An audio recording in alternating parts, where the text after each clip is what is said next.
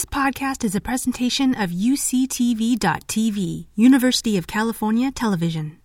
Like what you learn?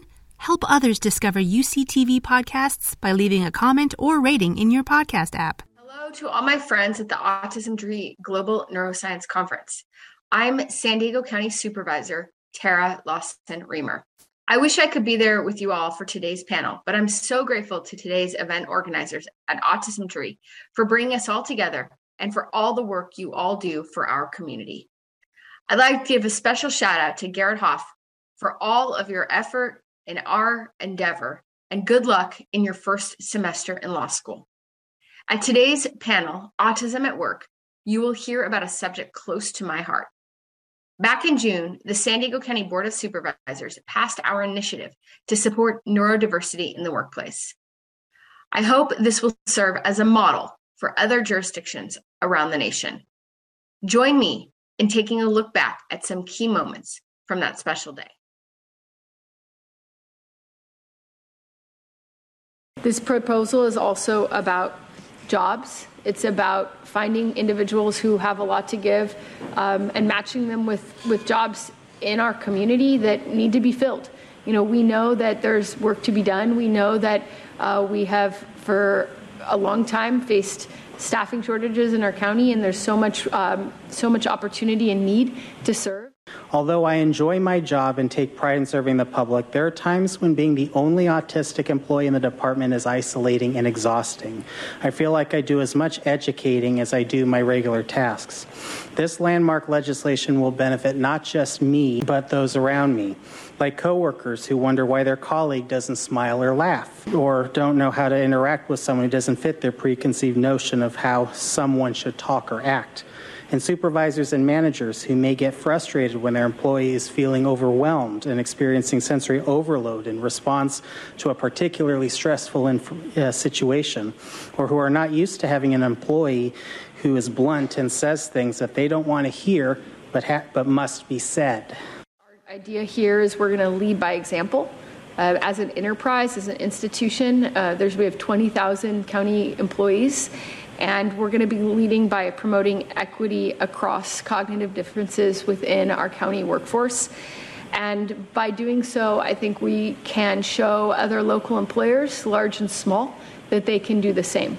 Um, that, that this is something that, that we all can and should be doing as a matter of course in how we, we run our community, run our businesses, run our government. Um, and by leading by example, I think we are going to be able to not only make a difference for within the context of our own enterprise of the 20,000 people that work at the county, we're going to be able to make a difference um, for employers across our region and other counties and other government agencies across our country.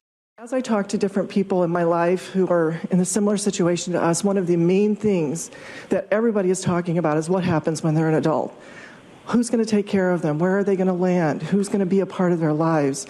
This is so, so important to all of us.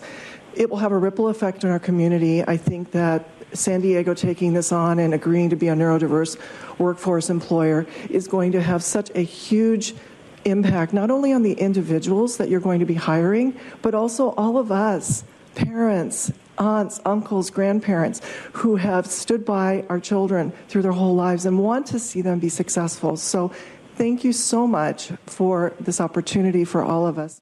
In my young career, I've seen enough implicit bias to last a lifetime. For neurodiverse people, bias is a fact of life. Even so, I still believe it doesn't have to be this way. That's why the first time I read this legislation, I felt the proudest I have ever felt to be a San Diegan. Now, I'm always proud to be a born and raised San Diegan, but my latent San Diego pride was whipped up into an unprecedented frenzy because for the first time, I really felt like I was reading legislation by people who see the community of neurodiverse individuals in this county, both those currently in the workforce and more importantly, those struggling to enter it. It recognizes autistic people's determination not just to work, but to excel in our work. To see San Diego striving to be a leader on an issue so important to me as an autistic person is a great joy. For all of us, we know someone in our community who is touched by autism. Uh, for me, it's my daughter. Um, I'm going to try not to cry. Um, you know, I just I think this is so important to me personally because I know that everyone living with autism and neurodiversity de- deserves to have the same opportunities to thrive uh, as everyone else. And uh, there's so many people with so many talents and so much to give and so much to contribute. But um, when we have society structured in ways that create exclusion, um, you know, we, we exclude people who uh, have so much to, to give. And I think that it, for, for so long, uh, we have just accepted that that's just how it is, but it doesn't have to be that way. And, uh, you know, our county uh, over the last 18 months uh, has taken a really big pivot in terms of who we are and what we do here in San Diego. And uh, thanks um, in part to, very much in part to the leadership of, of uh, Vice Chair Vargas and really a partnership with the whole board, putting equity front and center on everything we do. Um, and certainly creating opportunities for inclusion for neurodivergent individuals in our community is an absolute central and core part of that commitment and that work.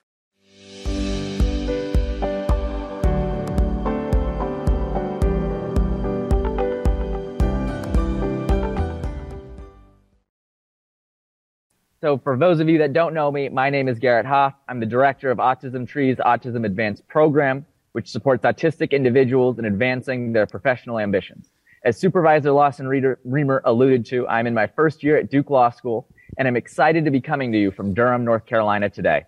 I'm incredibly proud to have been a part of Autism Tree's efforts to support a remarkable initiative that Supervisor Lawson Remer put forth earlier this year. The board letter opening more doors to workers who are neurodivergent, including autism in San Diego, of which you saw some of the public testimony that occurred when it was considered by the governing body of the County of San Diego. The County of San Diego, with over 20,000 employees, is one of San Diego's largest employers, and with the unanimous passage of this initiative, has now been formally instructed to promote an inclusionary hiring process for neurodivergent individuals which includes instructions to increase efforts to recruit neurodivergent individuals for jobs at the county. This initiative is, to the best of our knowledge, the first neurodiversity hiring initiative enacted by any local government, let alone one the size of San Diego County. This is a tremendous first step towards combating the pervasive unemployment of autistic and other neurodivergent individuals, with which the Autism Society of America currently estimates to be around 66% but has been estimated to be as high as 85%. And I'm very pleased to be talking about it today with Megan Elledge Lavota, Brian Lafferty, and Brandy Winterbottom. Uh, panelists, thank you all so much for being here. And I would love it if you could all start by introducing yourselves and talking about this, what this recent legislation means to you. Megan, if you could start us off, that would be fantastic. Thanks, Garrett first of all, thank you for for having us here today talking about this piece of legislation. Um, my name is Megan Elledge Lavota. I'm a senior advisor with Supervisor Terra Lawson Remer. Um, it was my first week on the job that she said, I have this initiative and I want you to lead. And to be honest, what it means to me is this is why I'm in the job. This is what government is supposed to do. And so, this for us is a flagship piece of legislation that we led.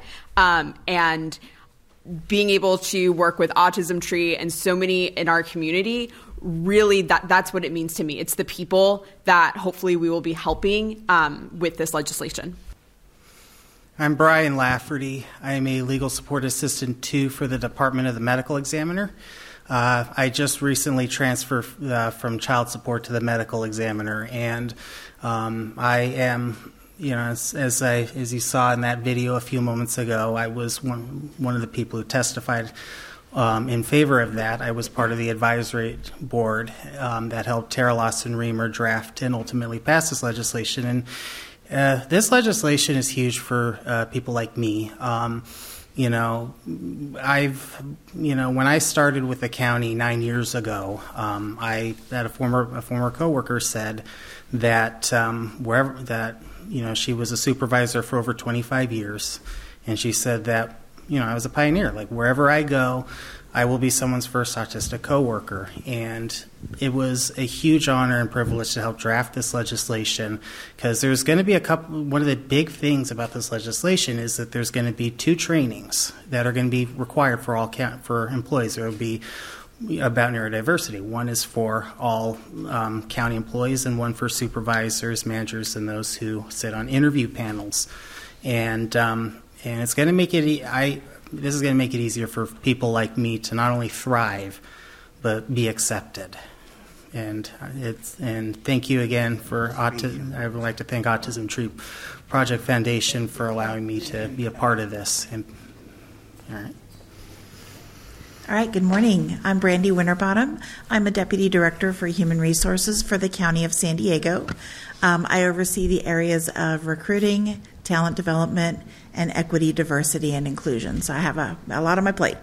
Um, I was thrilled to see this legislation come through. I worked with Megan and Brian um, on really incorporating um, what we could into the workforce for the county. So I am I am thrilled to be working on this program, and to me, it really means this is the epitome of public service, uh, serving all our diverse communities through the county of San Diego through many different programs that we offer.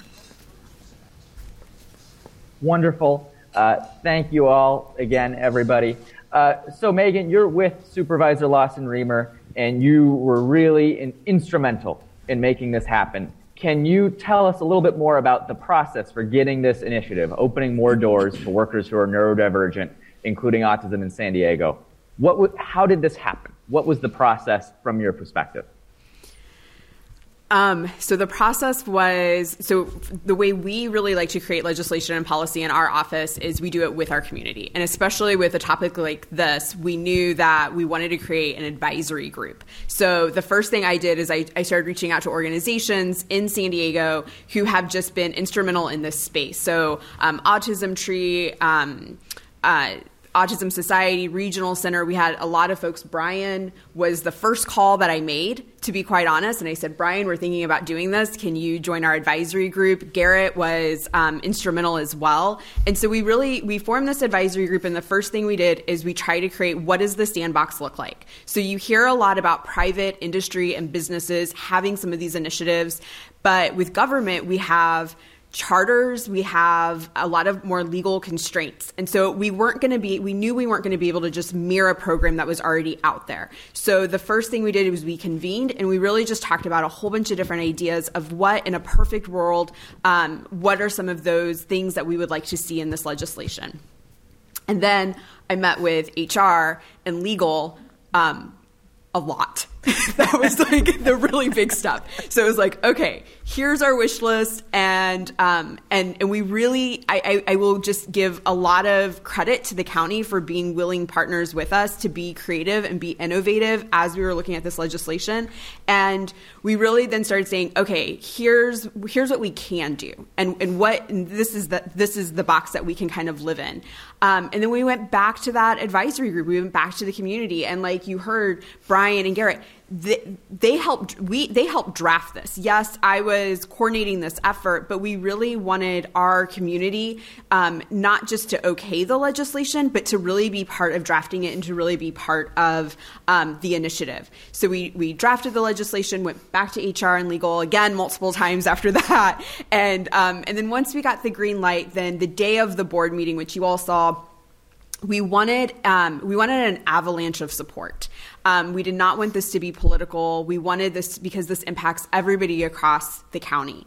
Um, so our our advisory group really championed and spearheaded. I think Garrett was in DC at the time and was making phone calls, and we had over 800 e comments um, in support of this legislation. To give you perspective, we some you know it's like 10 like sometimes zero. So this was a big show. You know, there was a big uh, showing for this piece of legislation. We had folks coming in and giving public testimony for it. Um, the supervisor, you heard some of her comments. This is very personal to her with her daughter. Um, so that was that was the process in getting this piece of legislation um, at the at the county of San Diego. Um, the one really thing that we worked on a lot was we didn't want it to be performative. We really were working with the county and we were working with legal because we wanted this to be something that really could be implemented when it got passed, and that was um, that was certainly a huge focus uh, as we were drafting this legislation. Thank you so much, Megan. Uh, and I'll, I'll say from from my perspective, uh, it was really remarkable in that I've been very engaged at a local political level for a long time, uh, both at the city and county levels. Uh, and we never really been reached out to as an organization like this before. And we, we as ATPF, um, and as somebody who's involved with ATPF, I, we really are for our families, first, last, and period. Uh, and so we, we've always been very hesitant to in, engage in this way. Um, but it was important to us because this is something that we firmly believe uh, is going to help autistic individuals in the workforce and autistic adults. Um, and yes, I was uh, text, a lot of late nights texting, uh, but and I probably a few of the people here in this room uh, I texted uh, asking to do e-comments, and I want to thank those in the room for that. To give a little bit of a better sense of what exactly this means, um, Brian, you're you're an autist. You are a professional. You've been with the county of San Diego for 10 years, which is amazing. Um, and you're also on the autism spectrum. Is is there anything about your professional journey that you feel is important for people to know about what it is like for an autistic person to find fulfilling employment? Well, it uh, you know, like I kind of start like nine years ago. I did a paralegal internship with the DA's office, and it was the first time I had ever worked in an office.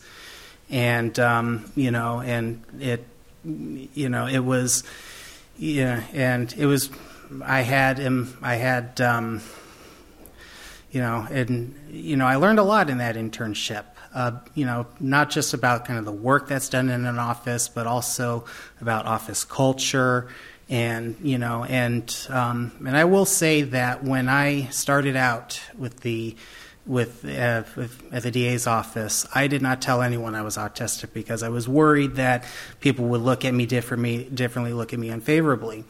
But then my trainer, after a couple weeks, started making comments like, "Oh, you don't smile, you don't laugh," and uh, and so that's when I went to my boss and said, and I was really worried I would do this because about doing this, but I told her I was autistic, and she embraced that. Even gave me several resources that I still use to this day. And then when I was hired full time in for the Health and Human Services Agency, again, first day, didn't didn't tell anyone I was autistic, and a supervisor was showing me around the showing me and the other two new hires around the building, made the same comments. And that's when I realized that I can't hide this. Like, you know, there's a term that we use called masking, which is trying to suppress stuff that would make people have people perceive us to be autistic. And and so every so thereafter, every time I started working for a new office, every time I have a new supervisor, I would disclose that.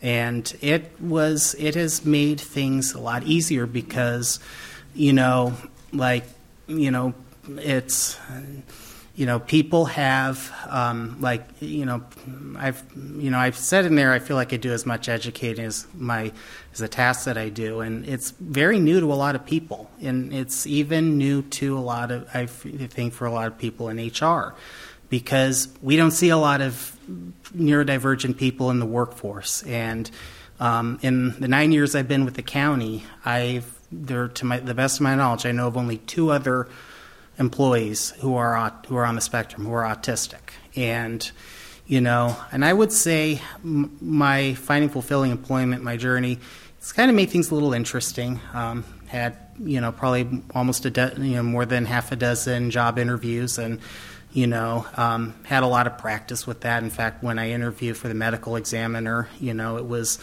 you know and, and eventually got the job. And so so it's it's um, you know I've I've been able to find fulfilling employment you know and you know been hired for been with the county for nine years so it, it you know but at the same time it's like you know a lot of people a lot of my coworkers they don't understand like what autism is. Like you know for example you know you know just one last thing I'll say like for example you know I've had coworkers who you know will you know I have a conversation with them small talk and they kind of look at me like mm, mm-hmm okay yeah.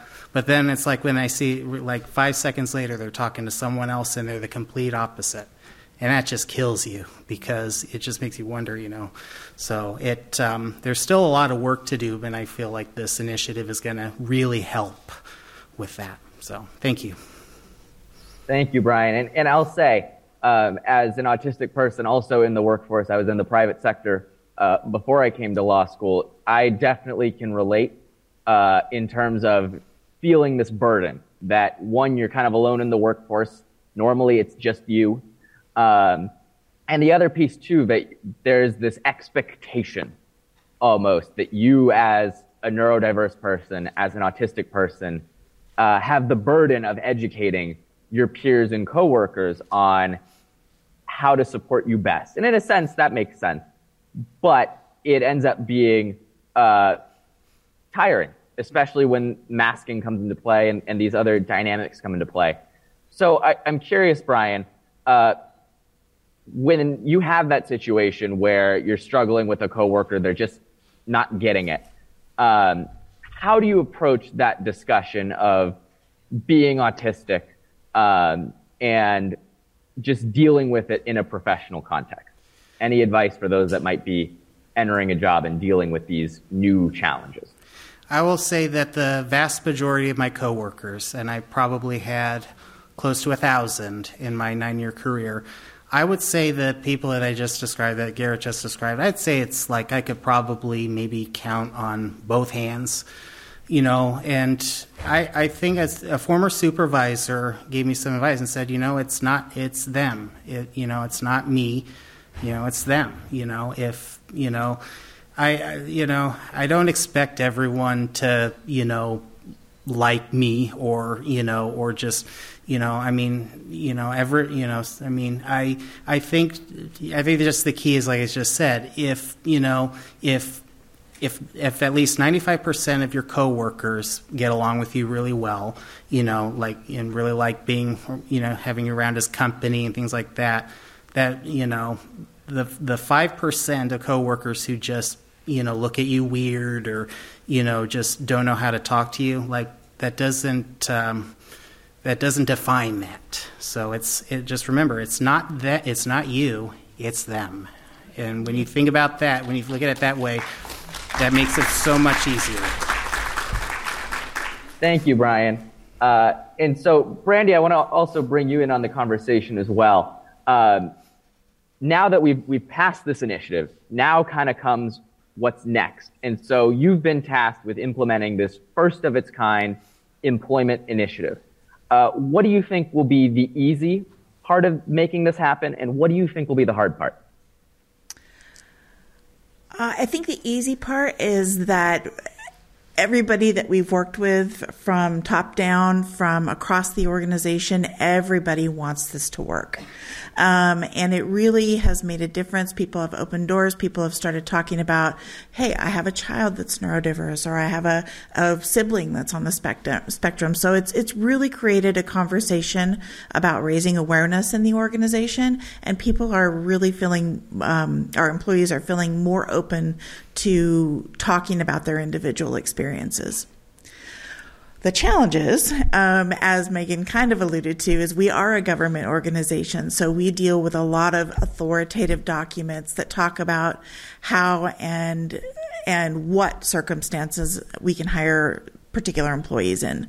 Um, so we have to be mindful of each and every one of those kind of guiding documents.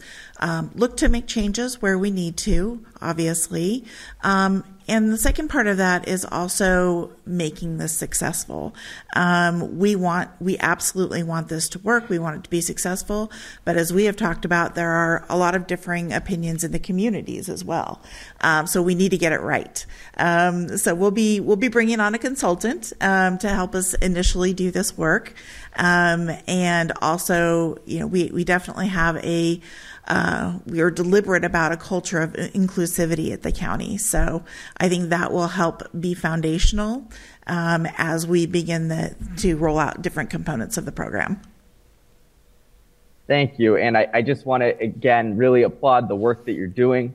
Um, it's fantastic. And so I, I, know that we probably have a few employers in the building as well. Um, in your opinion, as somebody who's doing this work, as somebody who's an HR professional, how do organizations create trust uh, with the neurodiverse community in the same way that the county has been making this very intentional effort to do? That's a great question. I appreciate that. Thank you. Um, I know for the county, I can speak for the county. Um, again, uh, we're very deliberate in setting an inclusive culture um, and really establishing values um, that allow space for individual different individual differences and, and different abilities. Um, we want our employees to be their authentic selves at work, and trust is one of those values that we've worked to incorporate into the organization.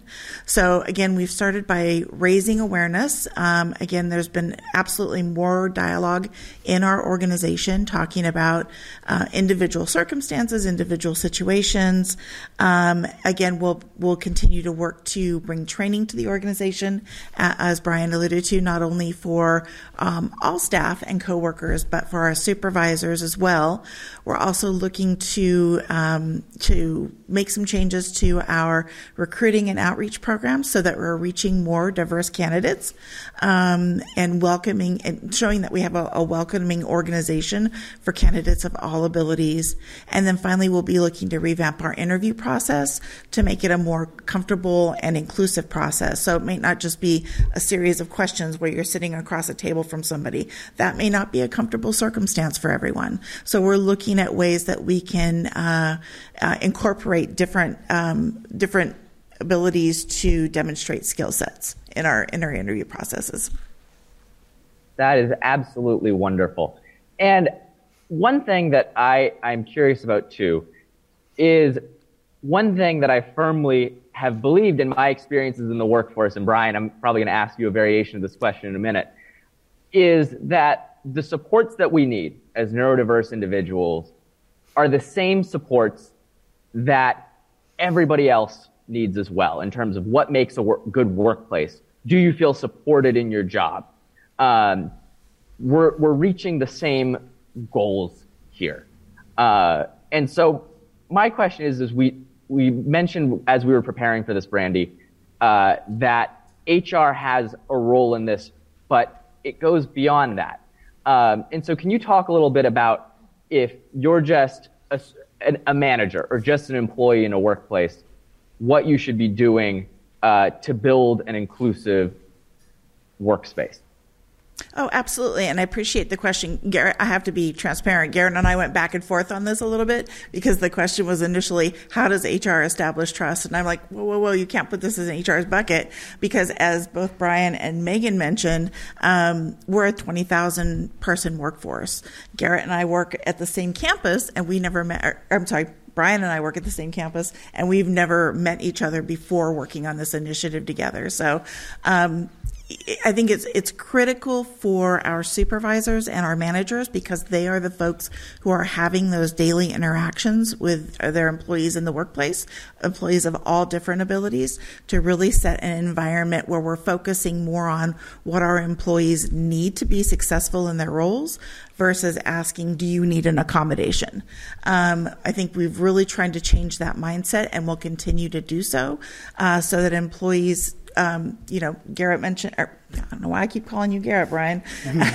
Brian mentioned that there was a point in his in his employment where he knew that he had to have a dialogue with his supervisor, and that to me um, extends trust on both sides. So I think it's really um, our employees feeling that they have that environment of trust where they can talk with a supervisor or they can talk with a coworker um, or finding that right individual. It could be an HR person too, um, but we all need to work collaboratively together to make sure that our employees feel like they have that environment of trust um, and have resources available to them if, if there's struggles. Thank you so much. And Brian, I, I, have to say, I, it just I feel particularly honored getting to talk to you because autistic profes- as autistic professionals, we don't get together enough and talk about the issues that we're facing in the workforce because they are they're so much more universal, I think, than uh, we give them credit sometimes. And so I'm I'm curious. As let's uh, trying to think of what's the right way to phrase this. Uh, when you're, let's say you get a new boss, you've had multiple bosses uh, what are you what have you found works best in terms of building that relationship uh, with your coworkers, with your boss, uh, to thrive in your employment?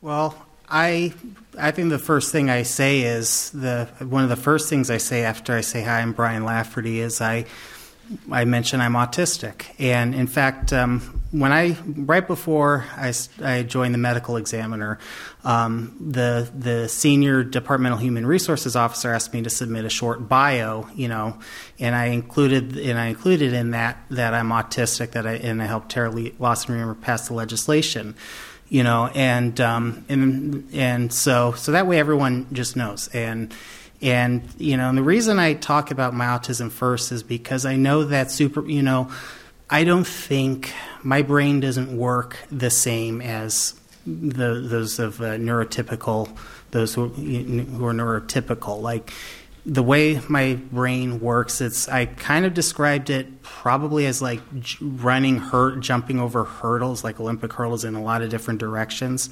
Um, you know, I kind of let my supervisor know like this is how I, my brain works. This is how I, you know, do things. You know, this is you know, like that's because you know, like I said, like you know, I've had, you know, we're in, we spend more time for those who work in an office um, we spend more time at work than we do with our own families, and people are going to pick up on things that you know, you know, just being in close proximity. And so I just let my supervisors know, hey, you know, this is like, you know, I mean, at this point, I'm not saying these are the accommodations I mean I just say this is how I think. This is the way my mind works.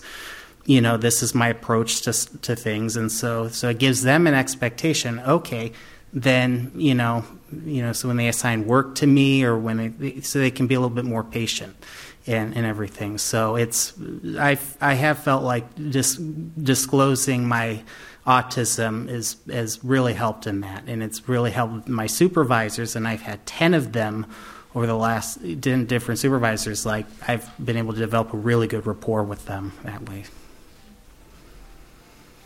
Thank you. Um, and, and I'll say the the pro of having to come in and face these challenges day in and day out um, is that we are making change in our place of work.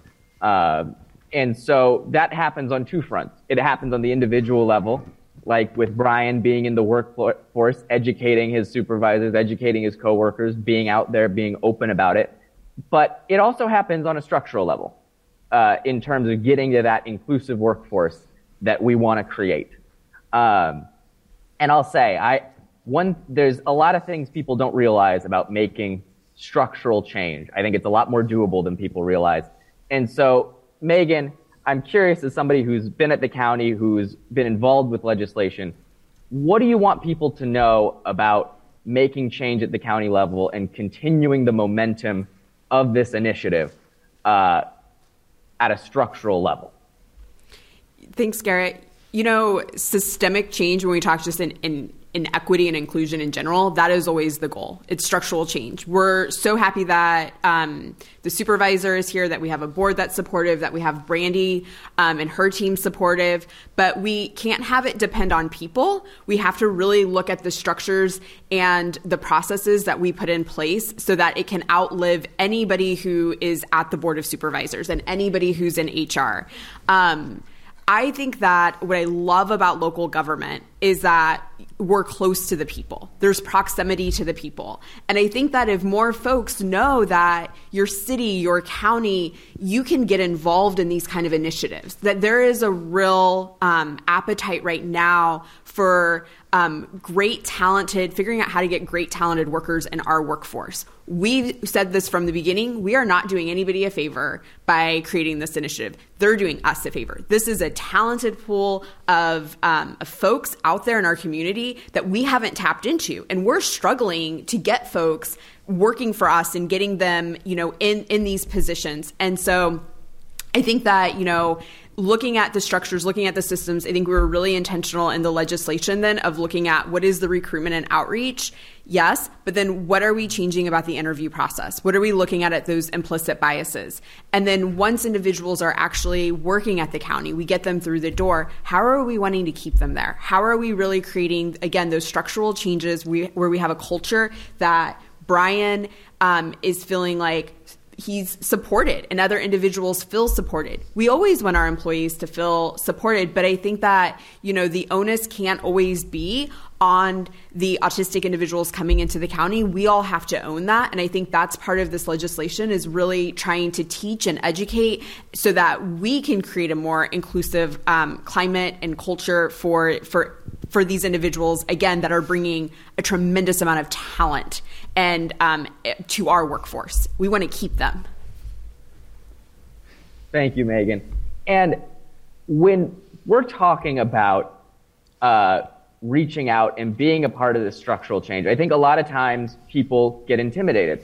Um, and I definitely remember in my earlier years, especially, um, whether it's because you're young, because you're busy, uh, you've got plenty of things going on.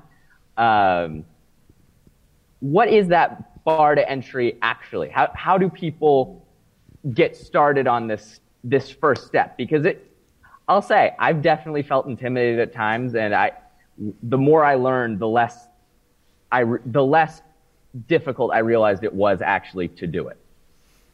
Yeah, I think that there's a lot of entry points getting involved in um, in, in, in initi- initiatives like this. I think that you can find um, a leader, somebody who's in you know elected, or a business that you just you know really like a uh, an organization or a business, and you can go and try to make a contact there.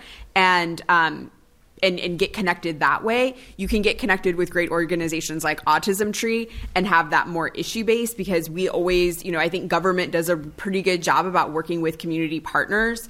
Um, you saw the public comments, I always think that's super effective. Um, you can go down and just give a public comment about an issue that's really important to you, and hopefully that gets on the radar of of somebody you know in in kind of local government at the at the city and the county level. I think that it's a lot easier. I mean, coming from somebody who working, I've worked state government, I've worked local government.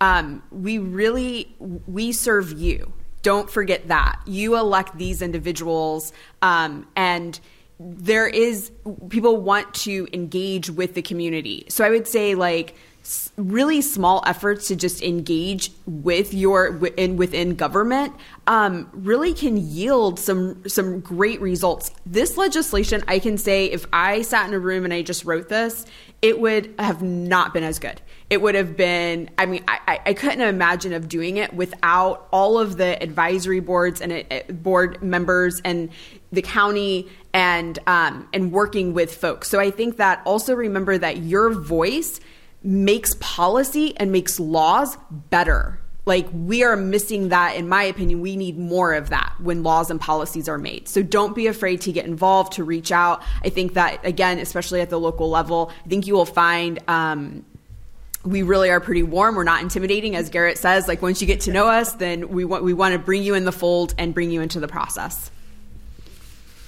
Uh, thank you. And, and I'll say, I think a lot of times we underestimate just how much we can do on this issue of being inclusive, whether it's the public space, whether it's the private space, just in what we do on a daily basis. Um, and Brian, I, one thing that I don't think a lot of people would probably realize um, is that you're also a leader in the union. Um, I was wondering if you could talk a little bit about what that experience has been like um, and how you ended up connecting and doing th- that work as well. Yeah, so um, I am a member of SEIU Local 221, Service Employees International Union Local 221. Um, it it's, uh, represents, um, you know, government employees and and other employ, you know, uh, employees of like from the county of San Diego, um, uh, like National City, like Imperial County, et cetera. Um, and so I became involved, um, more involved five years ago during the contract negotiations that took place in that year. Because I had always been a member since I joined the county, and I was just, you know, paying dues. And then, you know, contract negotiations start. We almost went on strike, and and you know when i realized like these were my wages like this this was all affecting my wages and stuff. And so um, that's when i became more involved. Like i was yeah, and so so earlier this year our contract expired. And last year, I, I was elected to a spot on the bargaining team, and I represented over, with 28 other people, I represented over 10,000 employees. That's a lot of pressure because it's not only the, you know, you're not only bargaining for your wages and benefits and, and those of the 28 other members of the bargaining team, but it's over 10,000 employees. And I would um, I would characterize the negotiations as having gone very well.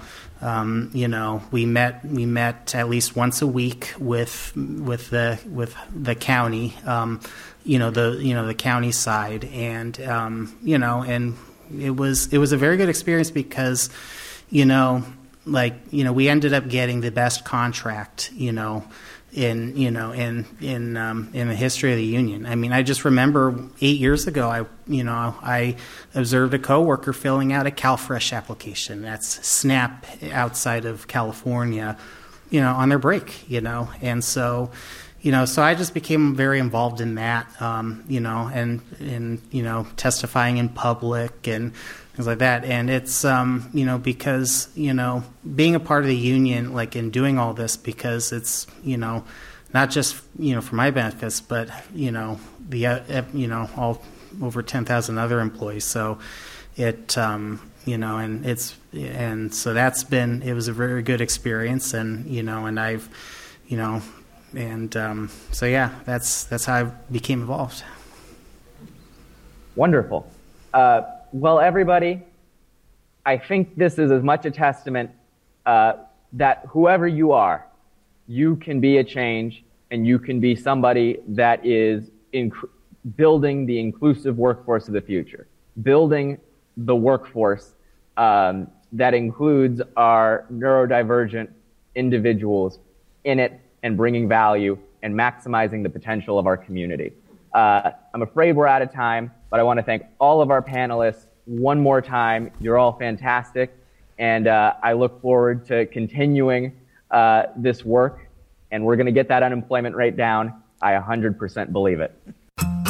You've been listening to a podcast by University of California Television. For more information about this program or UCTV, visit us online at uctv.tv